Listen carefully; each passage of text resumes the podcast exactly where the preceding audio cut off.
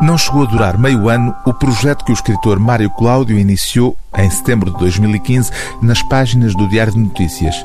Uma crónica semanal com histórias e memórias de outros escritores, artistas e personalidades com quem conviveu. Ao fim de 23 crónicas, Mário Cláudio foi dispensado pela direção do jornal. Este livro, que recolhe esses textos publicados ao longo de menos de meio ano, é a prova de que o autor ainda tinha outros retratos na carteira. Às prosas publicadas no Diário de Notícias, juntam-se agora neste volume duas que ficaram inéditas, uma dedicada ao escultor José Rodrigues, a outra ao escritor Batista Bastos, ambos já desaparecidos.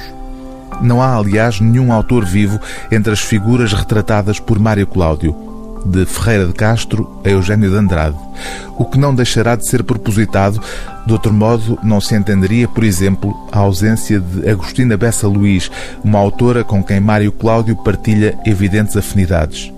Ainda assim, entre as muitas histórias desfiadas neste pequeno volume, Agostina surge de relance nestas páginas, na evocação a Saramago, com o relato de um episódio que serve de desmentido à ideia de que, entre grandes escritores, só há inveja literária.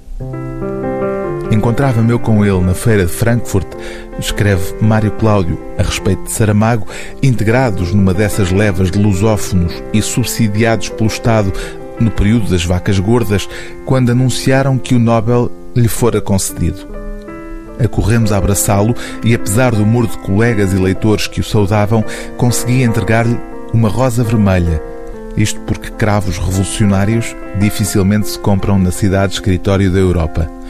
E nessa noite, reunindo alguns do nosso ofício num jantarzinho alemão, Agostina Bessa Luís teve o gesto lindíssimo de mandar abrir uma garrafa de Dom Perignon, homenageando assim o triunfador que porventura haverá morrido sem que esta nobre delicadeza lhe chegasse ao conhecimento.